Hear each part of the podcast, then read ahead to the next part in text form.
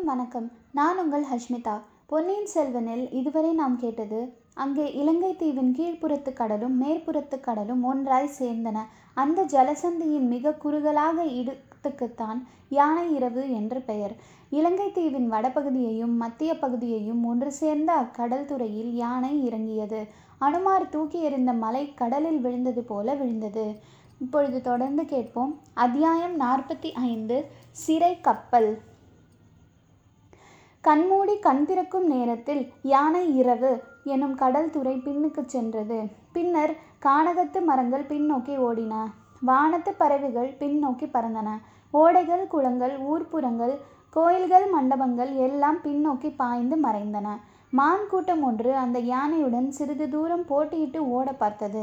மான்களும் தோல்வியடைந்து பின்தங்கின. யானை மட்டும் முன்னால் முன்னால் முன்னால் போய்க் கொண்டிருந்தது. எத்தனை தூரம் எத்தனை நேரம் என்றெல்லாம் பூங்குழலிக்கு ஒன்றும் தெரியவில்லை. ஆனால் இன்னமும் ஈழ நாட்டிலேதான் இந்த யானை போய்க் கொண்டிருக்கிறதா என்று மட்டும் பூங்குழலிக்கு வியப்பாய் இருந்தது. இத்தனை நேரம் அந்த தீவை மூன்று தடவை கடந்து போயிருக்கலாமே? இல்லை இல்லை. இந்த யானை ஈழ நாட்டை கடந்து செல்லவில்லை. பூலோகத்தை கடந்து போய் கொண்டிருந்தது. பூலோகத்தின் தென்முனையிலிருந்து வடமுனைக்கு போய் கொண்டிருக்கிறது.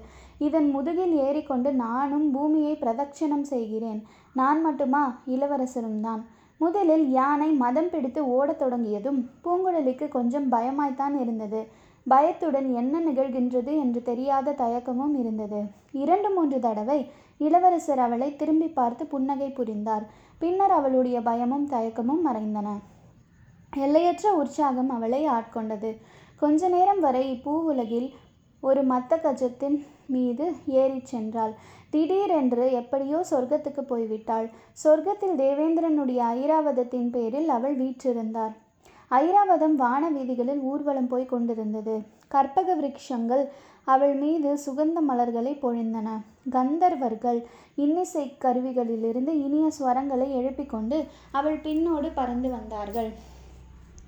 அப்சர ஸ்திரீகள் நடனமாடிக்கொண்டு வந்தார்கள். ஊர்வலம் சென்ற வானவீதியின் இருபுறமும் நட்சத்திர தீபங்கள் சுடர்விட்டு ஜெகஜோதியாக பிரகாசித்தன. இப்படி பல பல யுகங்கள் சென்றன. இதோ ஐராவதத்தின் வேகம் குறைகிறது. திடீரென்று அது பூலோகத்துக்கு வந்துவிட்டது. ஈழ நாட்டின் காடுகளுக்கே வந்துவிட்டது. யானை பாகன் குனிந்து அதன் மத்தகத்தை தட்டி கொடுக்கிறான். அதன் காதண்டை ஏதோ சொல்கிறான். ச்ச அவன் யானைப்பாகன் அல்ல தேவேந்திரன் அல்லவா? இல்லை இளவரசர் அல்லவா இவர்? நாலு புறமும் மரங்கள் சூழ்ந்த ஒரு குளத்தின் கரையிலே வந்து யானை அமைதியாக நின்றது.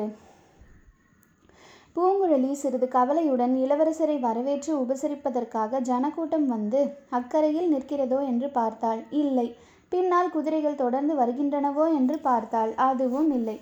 குளத்தை பார்த்தால் அதில் பூத்திருந்த அல்லி மலர்களின் செங்கழு நீர் பூக்களும் அப்படி அப்படியே கொடிகளுடன் பீத்து கொண்டு வந்தன. அவளை நாலு புறமும் சூழ்ந்து கொண்டன. கன்னங்களிலும் தோள்களிலும் உடம்பு முழுவதும் அந்த மலர்கள் அவளை தழுவிக்கொண்டு மகிழ்ந்தன. பின்னர் அப்பொல்லாத மலர்களின் கொடிகள் அவளை இறுக்கி பிடித்து அமுக்கி மூச்சு திணற செய்தன. உடம்பை ஒரு குலுக்கு குலுக்கி அப்பூங்கொடிகளின் பிடியிலிருந்து பூமிக்கு தலைகீழாய் வந்தது போல் இருந்தது. யானை தன் பெரிய முன்னங்கால்களை மடித்து குனிந்தது. பிறகு பின்னங்கால்களையும் மடித்து கொண்டு தரையில் படுத்து இளவரசர் யானையின் கழுத்திலிருந்து கீழே குதித்தார்.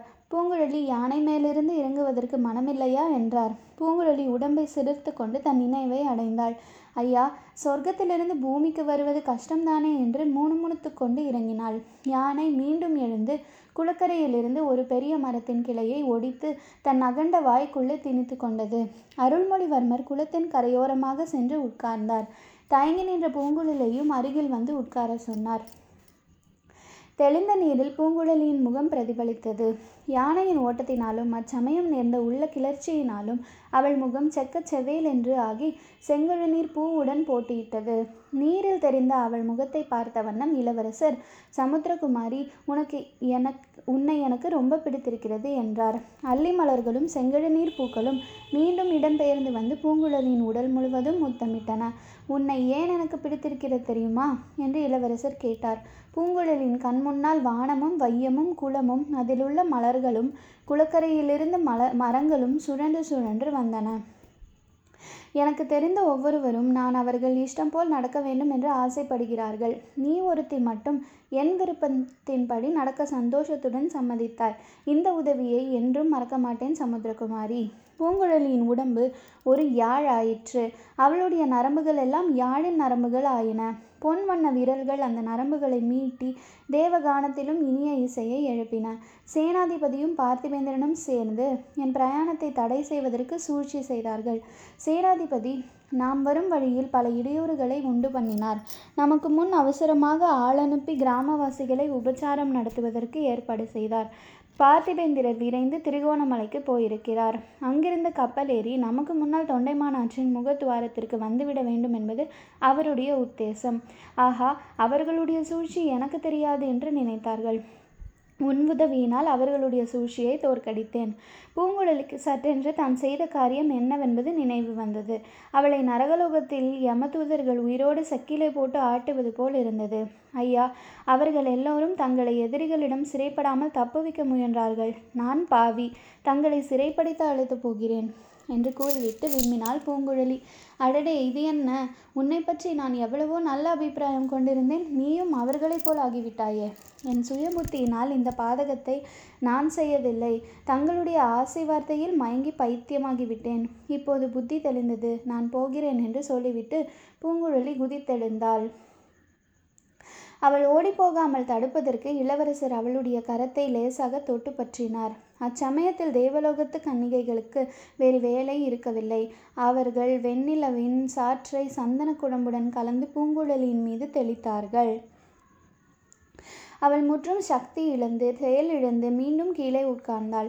இரண்டு கரங்களிலும் முகத்தை மூடிக்கொண்டு விம்மத் தொடங்கினாள். சமுத்திரகுமாரி உன்னிடம் ஒரு முக்கியமான விஷயம் சொல்லி இருந்தேனேன் நீ இப்படி அழுவதாயிருந்தால் சொல்வதற்கில்லை. உடனே புறப்பட வேண்டியதுதான். பூங்குழலி கண்ணூரை கண்ணீரை துடைத்து கொண்டு அவரை நிமிர்ந்து பார்த்தாள். அதுதான் சரி கேள். இவர்கள் எல்லோரும் என்னை சிறைப்படாமல் காப்பாற்ற முயல்கிறார்கள் என்று சொன்னாயே அது உண்மைதான். அது எதற்காக தெரியுமா? தங்கள் பேரில் அவர்கள் வைத்திருக்கும் அன்பினால்தான். நான் ஒருத்தி மட்டும்தான் பாதகி. பொறு பொறு. என் பேரில் எல்லோருக்கும் அன்புதான். எதற்காக தெரியுமா? யாரோ ஜோதிடர்களும் ரேகை சாஸ்திரிகளும் சொல்லியிருக்கிறார்களாம் நான் ஒரு காலத்தில் சக்கரவர்த்தியாகப் போகிறேன் என்று. ஆகையால் ஒவ்வொருவரும் என்னை சிம்மாசனத்திலே தூக்கி வைத்து என் தலையிலே ஒரு கிரீடத்தை சுமத்திவிட பார்க்கிறார்கள். பேராசை பிடித்தவர்கள். ஐயா அவர்கள் அப்படி ஆசைப்பட்டால் அதில் தவறென்ன? இந்த லோகத்துக்கு மட்டும்தானா? மூன்று உலகத்துக்கும் வர்த்தியாக தாங்கள் தகுதி வாய்ந்தவர் அல்லவா? ஆஹா நீயும் அவர்களைப் போலத்தான் பேசுகிறாய். பெண்ணே இவ்வுலகில் அரண்மனையைப் போன்ற சிறைக்கூடம் வேறில்லை. சிம்மாசனத்தைப் போன்ற பலிபீடமும் இல்லை. கிரீடம் அணிவது போன்ற தண்டனை வேறு கிடையவே கிடையாது. இதையெல்லாம் மற்றவர்களிடம் சொன்னால் ஒப்புக்கொள்ள மாட்டார்கள். நீயாவது ஒப்புக்கொள்வாய் என்று நினைத்தேன். பூங்குழலியின் கண்ணிமைகள் பட்டுப்பூச்சியின் சிறகுகளைப் போல் அடித்து கொண்டன. அவள் ஆர்வம் ததும்பிய அகன்ற கண்களினால் அரசிலங்குமாரரை நோக்கினாள். சமுத்திரகுமாரி உண்மையாக சொல். உன்னை வாழ்நாளெல்லாம் ஒரு சிம்மாசனத்தில் உட்கார்ந்திருக்கும்படி சொன்னால் உட்கார்ந்திருப்பாயா? என்று இளவரசர் கேட்டார். பூங்குழலி சிறிது நேரம் யோசனை செய்தாள். பின்னர் மாட்டேன் என்று தெளிவாக சொன்னாள். பார்த்தாயா பின்ன என்னை மட்டும் அந்த தண்டனைக்கு ஏன் உள்ளாக விரும்புகிறாய்? தாங்கள் ராஜகுலத்தில் பிறந்தவர் அல்லவா ராஜகுலத்தில் பிறந்ததினால் என்ன? நல்ல வேளையாக கடவுள் என்னை இந்த தண்டனைக்கு உள்ளாக்க விரும்பவில்லை.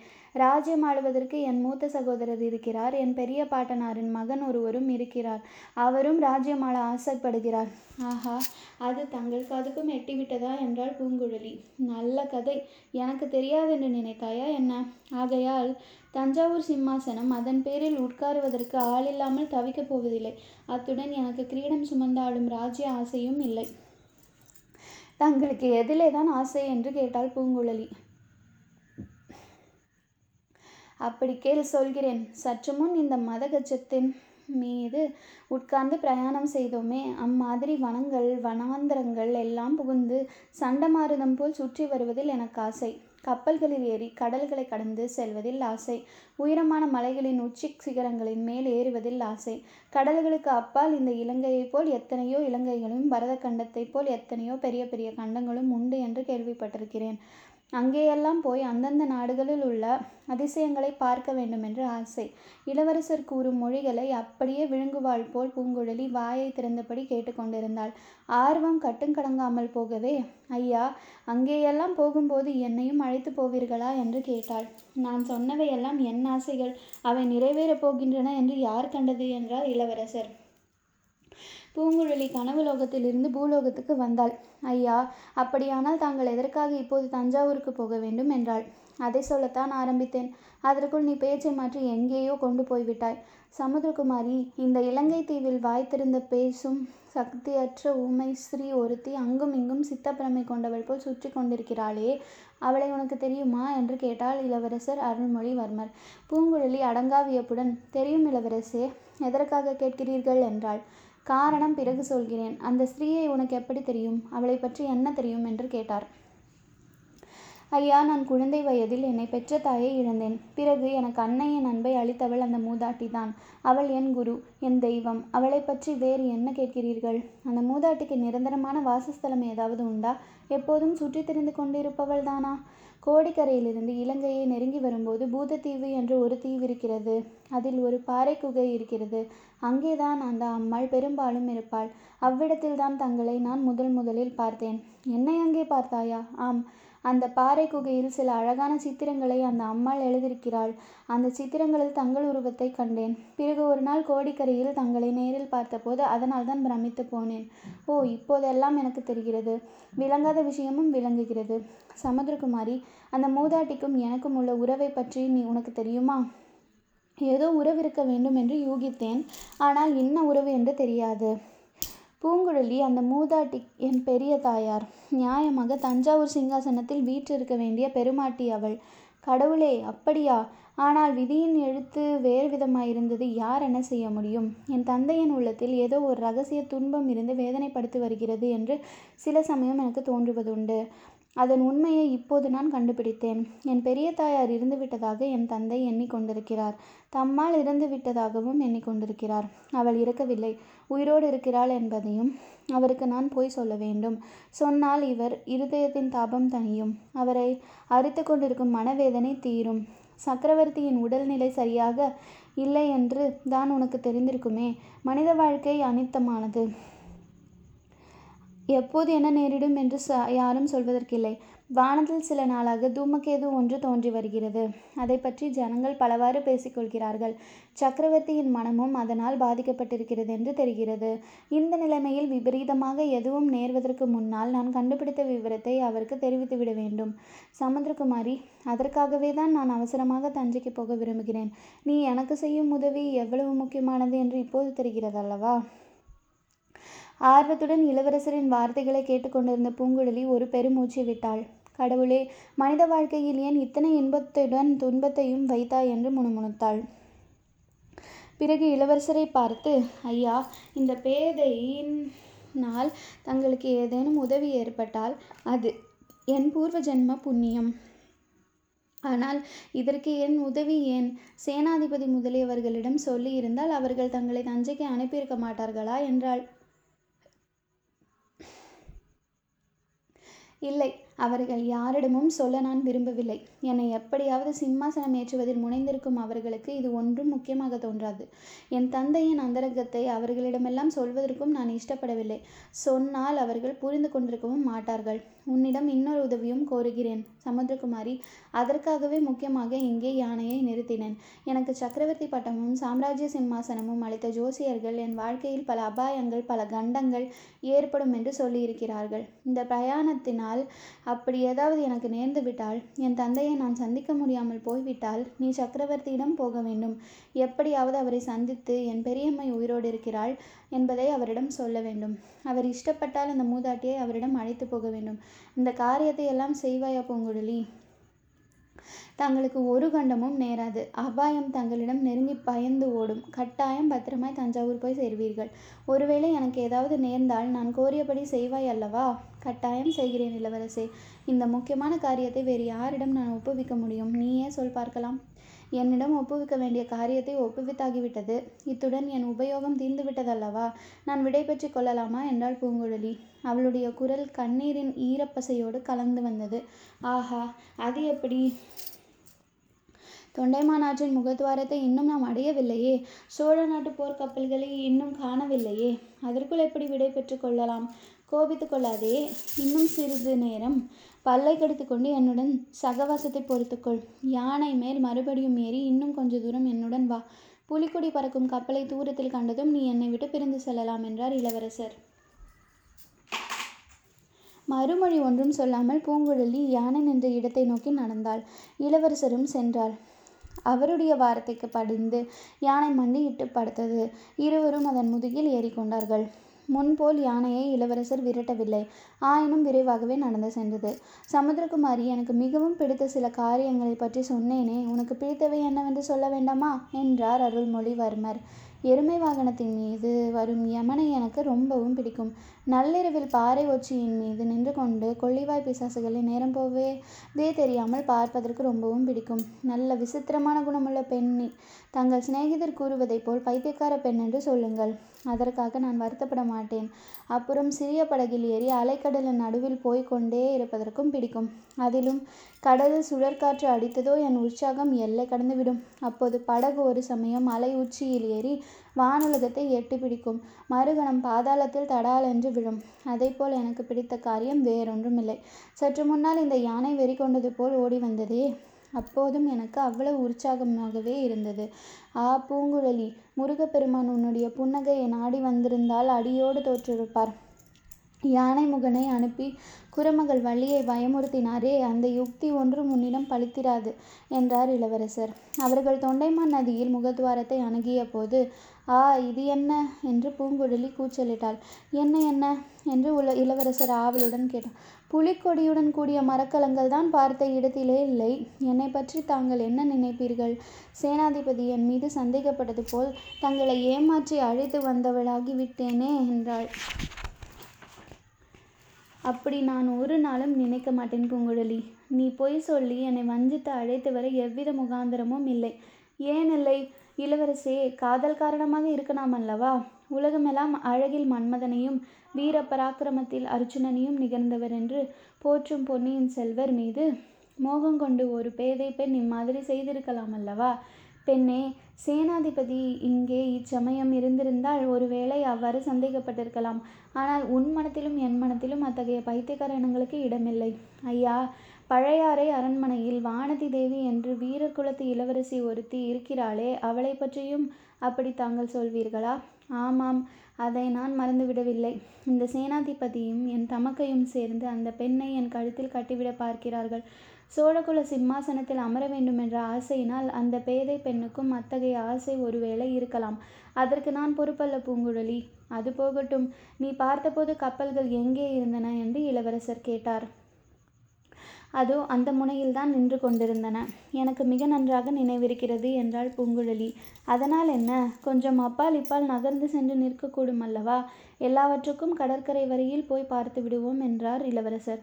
கப்பல்கள் போயிருந்தால் நல்லதாய் போயிற்று. இப்பொழுது எதற்காக போய் தேட வேண்டுமென்றால் பூங்குழலி. ஆஹா நீ அப்படி நினைக்கலாம். ஆனால் எனக்கு இதைப்போல் ஏமாற்றம் தரும். அது வேறொன்றுமில்லை என்றார் இளவரசர். முன்னூறு வருஷத்துக்கு முன்னால் இலங்கை இளவரசனாகிய மாணவன் மண் காஞ்சிபுரத்தில் வந்து சரண் புகுந்திருந்தான். இவனுக்கு ராஜ்யத்தை மீட்டு தருவதற்கு மாமல்ல சக்கரவர்த்தி ஒரு பெரும் படையை அனுப்பினார்.